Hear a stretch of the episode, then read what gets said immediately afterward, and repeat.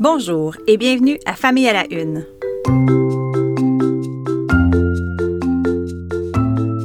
Ici Maude Goyer. Je vous présente en cinq minutes des enjeux liés à l'actualité qui touche la famille, la parentalité et les enfants. Bonne écoute!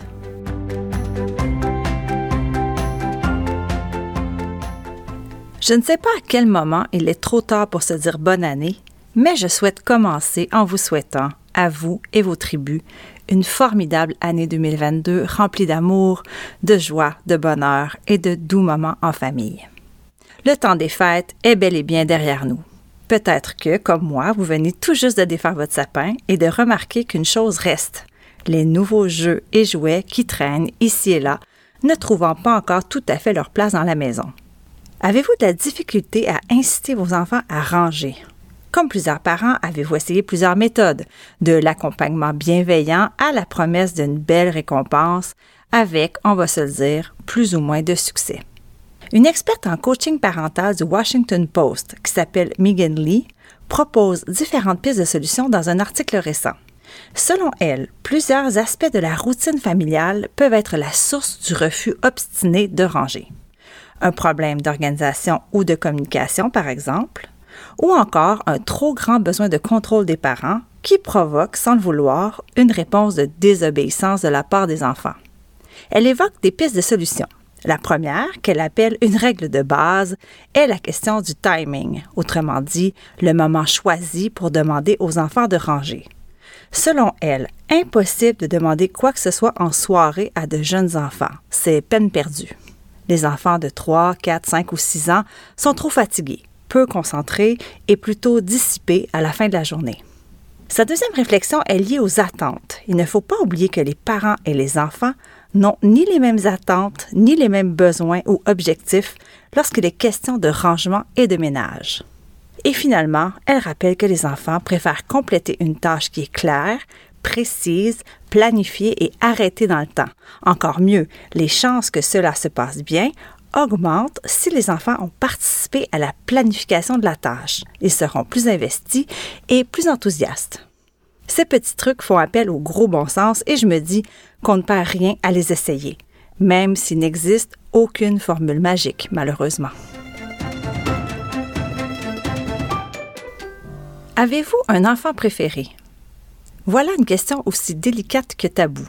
Et pourtant, plusieurs experts de la petite enfance, psychologues et pédopsychiatres rapportent qu'il est normal d'avoir un chouchou au sein de la famille. Des chercheurs de l'Université de Californie ont sondé près de huit cents parents sur cette question et il s'avère que soixante-dix pour cent des pères et soixante-quatorze pour cent des mères ont avoué avoir un préféré parmi leurs enfants.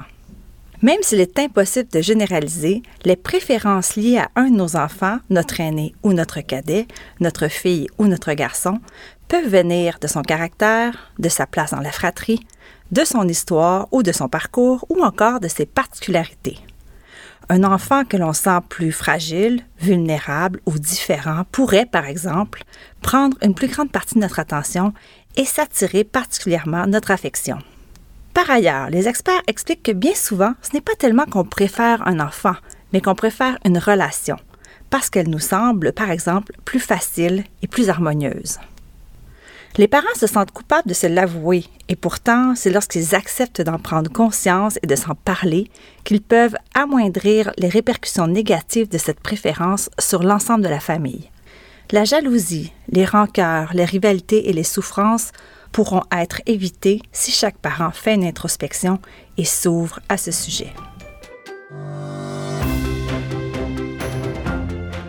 Olivia, Liam, Alice, Noah.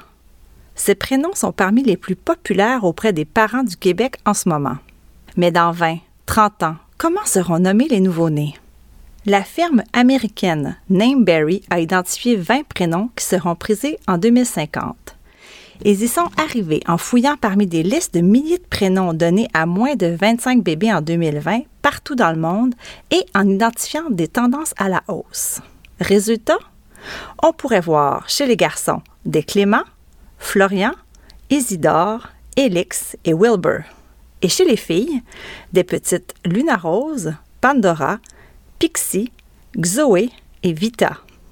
Bon, comme moi, vous n'êtes pas sûr, vous êtes plutôt sceptique. C'est normal. Ces prénoms seront appréciés des gens qui sont des bébés actuellement. Alors dites-vous que c'est une question de génération.